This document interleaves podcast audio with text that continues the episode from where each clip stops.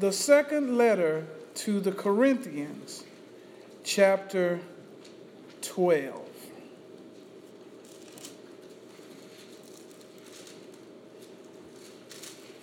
Amen. The second letter to the Corinthians, chapter 12. And would everyone please stand for the reading of God's word?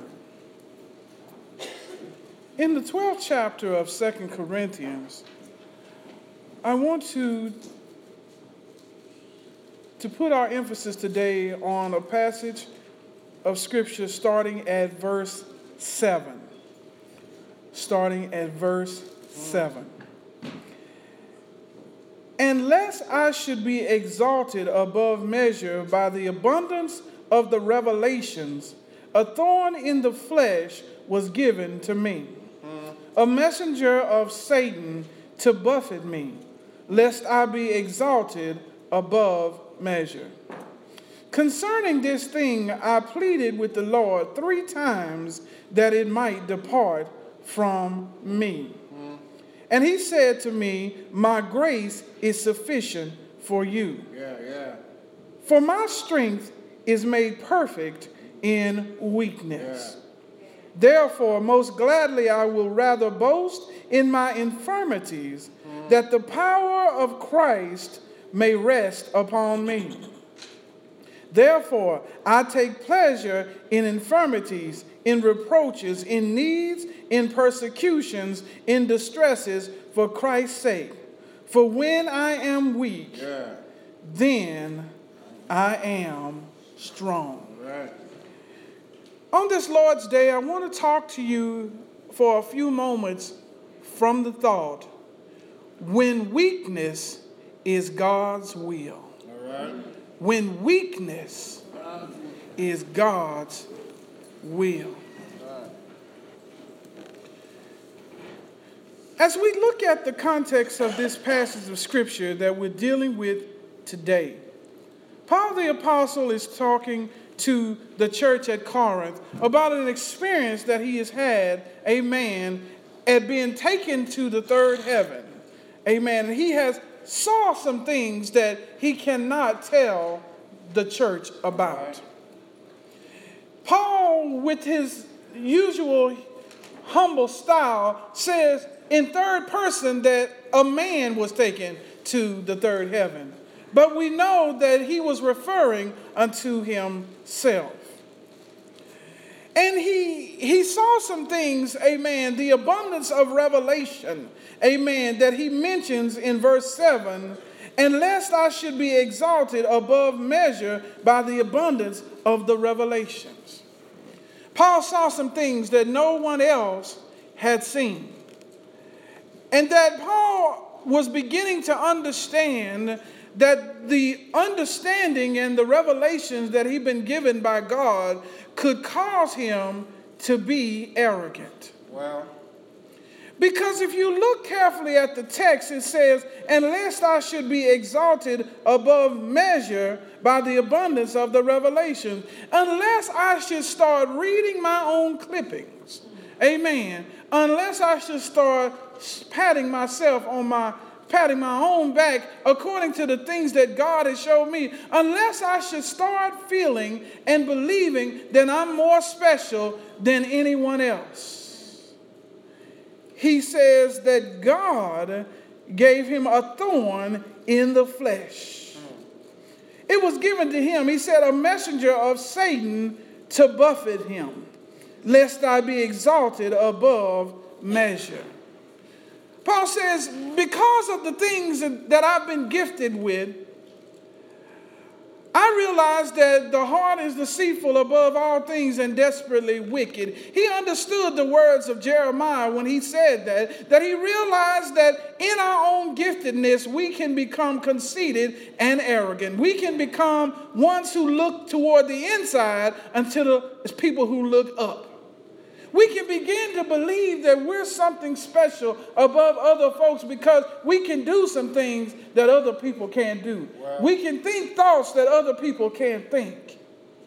But in Paul's case, the revelation was so excellent that God knew that he would have to deal with Paul in a special way. And Paul says that he was given a messenger of Satan.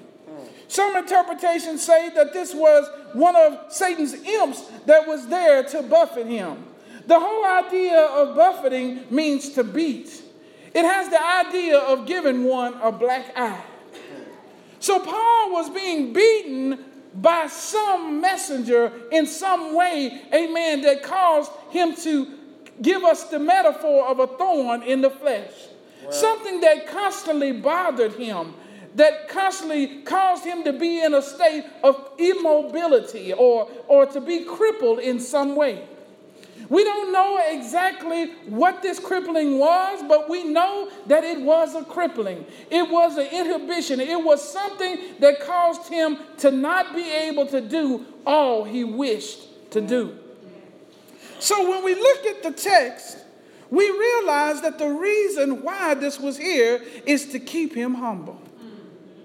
And today I want the saints of God to know that God will have to do that in our lives if He has not already done it in the lives of His children. Because if everything is going really well in our lives, there is no problems, amen, that isn't the time at which we get most deceived. It was, remember, in the Garden of Eden when everything was perfect that the serpent beguiled Eve. It was in the Garden of Eden when Adam also ate of the forbidden fruit along with his wife. It is in the times when everything is going well when we can be deceived and fooled into believing that we are stronger than what we really are. We can be fooled into believing things that are not so. Even in my own life, it has been in the times when everything was going well, when I thought that I was strong enough to get right up on the edge of sin, but not get burned. Well. And I'm sure there are saints of God's in this house today that can tell the same testimony about how at some time thought we were strong enough to get right up on sin and not fall in, just to find out that when we got to that place, we were far into sin instead of being outside. Right. So our hearts is deceitful and desperately wicked. Who can know them? Our hearts deceive us into believing that we're stronger than what we are. So God brings infirmity, God brings affliction, God brings handicap into our lives to keep us humble. So, saints of God, when you look at the things where you are weak and others are strong, don't look at them as curses, but look at them as blessings. Well. Because in your handicap becomes humility. Look at the text. When we look at the text, we find that concerning this thing I pleaded with the Lord three times that it might depart from me. Paul understood the power of prayer, and so should every saint of God, amen, that we ought to always pray. Paul the apostle knew if there was going to be an answer to his problem, it was going to come from the Lord. So Paul got in a quick, fast, and a hurry to start pleading with the Lord to remove this thorn from him. The pain and the anguish of whatever this messenger of Satan that was doing, buffeting him, he wanted the Lord to give him some comfort, to give him some relief. I, I, say today that that is good news because that is the pattern we should have as well. Because we don't know that if in our issues, amen, that the particular issue we have, God is willing to heal. But one thing we're going to know for sure if we get into dialogue with God, He will answer prayer. His answer is not always yes, and it's sometimes no, and then every now and then it's wait on it. But if you don't pray, you can't get in dialogue. If you don't get in dialogue, you can't get an answer. So men ought to what? Always pray. So it's a good thing that he prayed the Lord three times, amen, regarding his infirmity, because his infirmity brought him closer to God. And saints of God, that's what our problems in our life ought to do for us. It ought to bring us closer to the Lord. It ought to send us quick, fast, in a hurry into prayer, going to the master who can do something about our issues. Remember our story in, in um, second, second Chronicles chapter 20 when we were talking about Jehoshaphat. When he was surrounded by those three nations that was coming to destroy them. He didn't look around and start looking for soothsayers. He didn't look for politicians. He didn't even look for the uh, Israeli military might, but he went immediately unto the Lord. See, our best defense against anything is God Almighty. Amen. And so when we look at the text, we see in verse 9, he said, And he said to me, My grace is sufficient for you, for my strength is made perfect in weakness. Therefore, most gladly I will rather boast in my infirmities, that the power of Christ may be resting on upon me. Isn't that interesting? That when the Lord answered his prayer, his answer was, My grace is sufficient for you. By implication, the master said, No. He said, I know this thorn that you have in your flesh because I am the reason why you have it. Amen. Satan did not have the opportunity to do this to Paul on his own. He had to pass through the allowing hand of God. Well. There is nothing that any of us go through that God does not know about. God is not in heaven looking around saying, Oh my God, I missed that issue in Sister Lounge's life. Oh my goodness, the car wreck that this person had in their life, or all the aches and the pains that Mother Collins had and the sickness, he's not missing anything. Amen. Amen. All of it has to go through the allowing hand of God. Well. Whether it's job loss or whether it's it's sickness or whether it's relationship problems, it all has to pass through the master's hand. Amen. But God is saying to us in this text, as well as to Paul, that his grace is sufficient even then. Even when you're dealing with issues that you cannot see your way through, his grace is sufficient. Amen. There is, a, there is an acrostic that we use with the word grace, and we have the G to say God, the R, resources, the A, add, the C, Christ, the E, expense. God's resources at Christ's expense. God's resources at Christ's expense, no matter whether we're up or we're down, is enough to get us through. Well.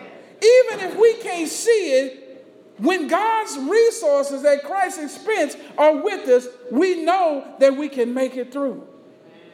You have to understand in the problems of life, when things are not going your way, that God still knows the answer to your problem. And it just may be that God has set up this problem for you that you can learn how to trust in Him. Because when we're on the mountaintop and everything's going smoothly, we can tend to trust in ourselves and not in the Lord. Right. Our prayer life starts to fall off and our thinking of God, and then the riches of life and the concerns of this world starts to carry us away from church, or away from the assembly of God and into the world. But God can send in some issues of life that will send us running back to the throne of grace. Right.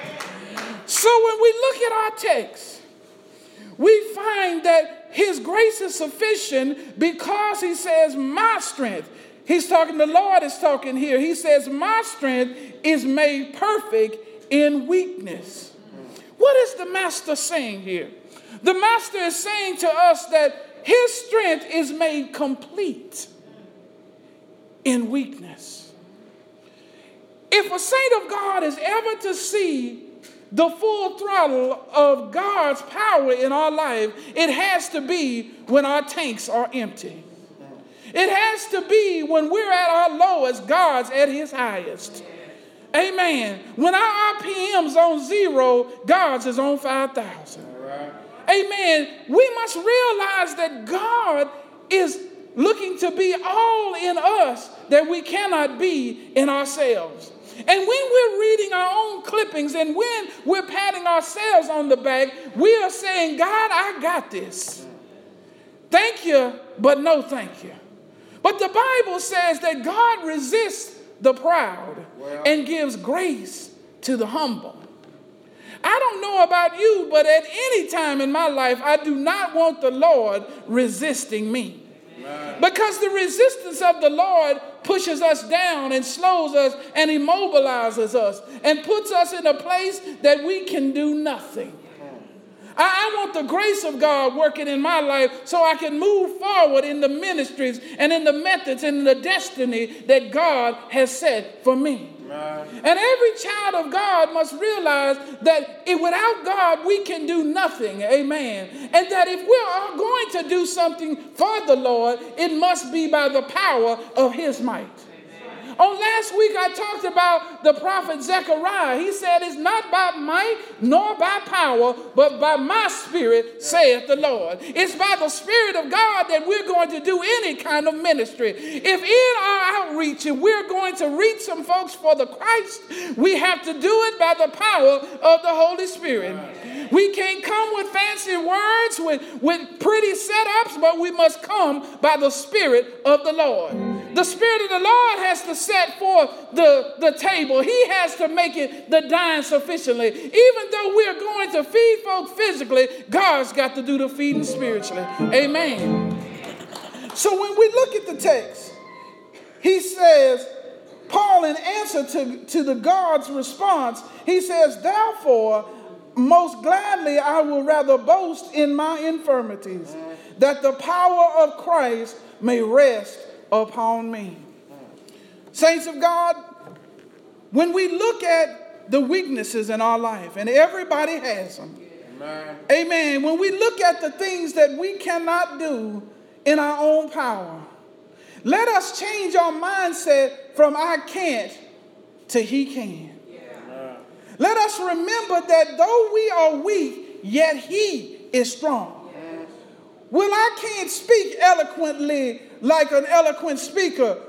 You can't, but God can. Well, I don't know the Bible like a theologian. You can't, but God what? Can. Well, I don't know what to do in dealing with this kind of person or that kind of person. You can't, but God can. See, this story, this text is all about realizing that it wasn't about us in the first place, it was all about God. Yeah. God is continuing to remind us that this work, this mission, this life is not our life, but it's the exchange life, His life for ours, our life for His. Hmm. It is Christ who died that we might live. Well. If He had never died, we would be burning in an everlasting hell. So we might as well get it straight right now that it is the Lord and not us. We ought to change our ways from saying I can't to that He can. And then we will realize that we're going to be working not in our power, not in our might, but by His Spirit, says the Lord. And as we look at our text, and I get ready to come to a close, that the power of Christ may rest upon us. Amen. If we're going to do something for the Lord, we've got to have Christ's power working on the inside of us. We can't go out there any kind of way, but we must pray that the Lord rests upon us, that He anoints us to do His holy will. We're not out here to show how big and bad we are, but we're out here to glorify God. We're out here to lift up the Lord because the Lord said, If I be lifted up, then I will draw all men unto me. See, that's not our job, is to draw folks to us. Our job is to lift up Christ, and he will draw all men unto him. In verse 10, we see, Therefore I take pleasure in infirmities, in reproaches, in needs, in persecutions, in distresses, for Christ's sake. For when I'm weak, then I am strong. Paul lets us know that he realizes that if the mission of the master is to be done in him, then he must be content in being less than he wants to be. Every born again believer in this house today must learn to be content in whatever state that you are in. You may not be the best speaker. You may not be the best singer. Well, you may not relate to children the way you think you ought to. You may not relate to adults the way you want to. But remember to change your can't till he can. And praise the Lord in all that you do. Be not confident in your own strength, but be ye confident in the strength of Almighty God. Though we live in a world that's topsy turvy, though we live in a world uh, that's against our God. Remember the words of the psalmist if God be for us, who can be against us? Though life often tosses us and drives us, remember that we have an anchor that holds, and his name is Jesus. In the midst of our troubles and our trials, we can say, Father, I stretch my hand to thee. No other help I know. If thou withdraw thyself from me,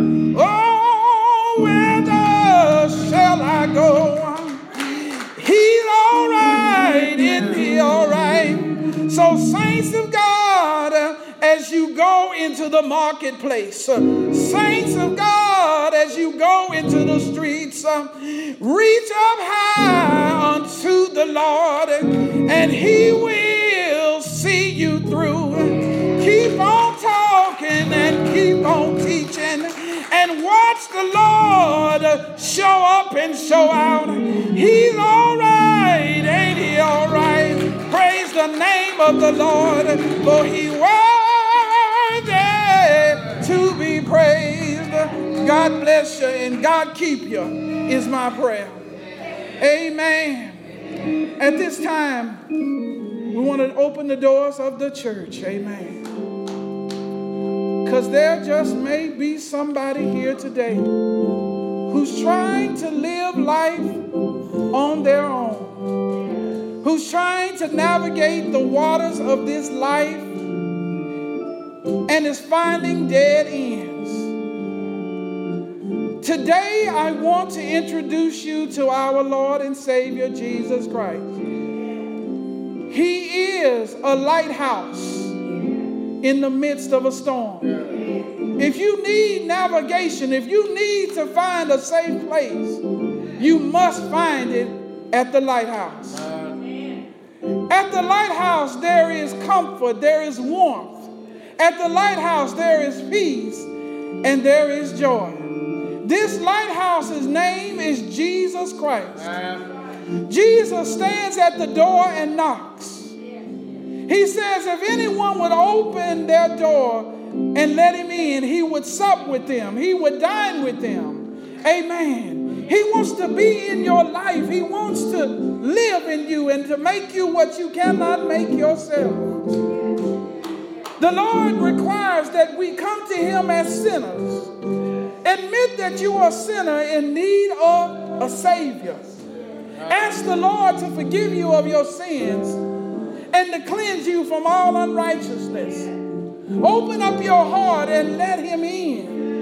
God wants to make your way straight where it's crooked today. But God is a gentleman. He's not going to force himself on you. You must allow him into your life. Put down your ways and pick up Jesus. Let him be your guide. Let him be your life. And I promise you that you will never be the same again. The day is the day of salvation. You can come right now in the name of Jesus. Somebody might be saying today, but I got to get myself together first. There's some things that I need to do. Well, today I want you to know that tomorrow is not promised. Your plans may be thwarted by your own demise. But while blood is running warm in your veins on today, let this day be a day of getting your business fixed with Jesus. And the good news that it won't cost you anything because Jesus has already paid it all. On that cross, almost 2,000 years ago, in a place called Golgotha's Hill, they put nails in his hands and nails in his feet. From the third to the ninth hour, Jesus hung on the cross for you and for me. And at that ninth hour, he died with the, your sins and my sins on his shoulders. He paid the price that we could not pay. They took him down from that cross and they put him in a borrowed tomb. Yeah. And three days and three nights, it was early Sunday morning that he got up with all power in his hand. Yeah. And Jesus now lives and he sits at the right hand of the Father interceding for you and for me. Yeah. There may be somebody today that Jesus is calling your name. He's calling you to come today and to give your life and surrender unto him. Don't wait another minute, another second, another hour. Do it today. And truly give your life to Him, and He will make you brand new. It is the word of the Lord that God demonstrated His love toward us, that while we were yet sinners, He died. Trust the Lord because He's able to do for you what you cannot ever do for yourself. Amen. Amen. None came, but there is still good, pretty good room. Amen.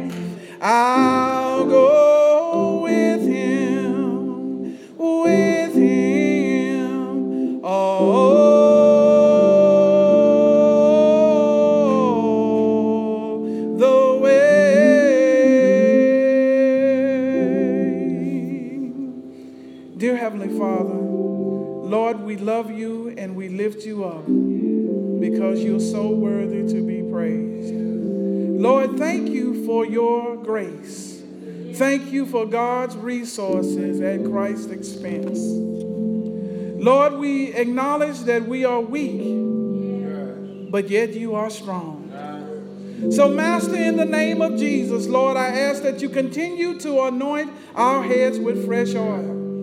Lord, continue to work on our hearts, to give us strength and boldness to preach and to teach your uncompromising word. Because we live in a world that needs to be enlightened by your word because they are living in darkness.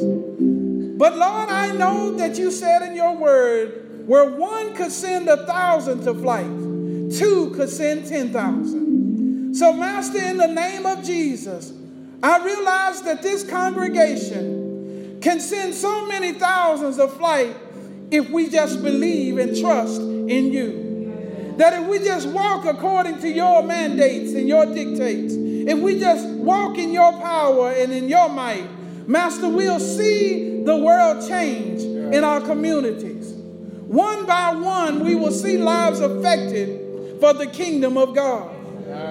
So, Master, in the name of Jesus, Lord, as we go to continue to pray for those who are sick and feed those who are hungry and witness to those who need to know of a living Savior, Jesus Christ. Lord, I ask that you continue to keep us in your loving arms of protection. Keep us going up down these dangerous highways and byways. And Lord, we want to give you all the praise and the glory. These things we ask in the blessed name of Jesus Christ our Lord. And the whole church sang.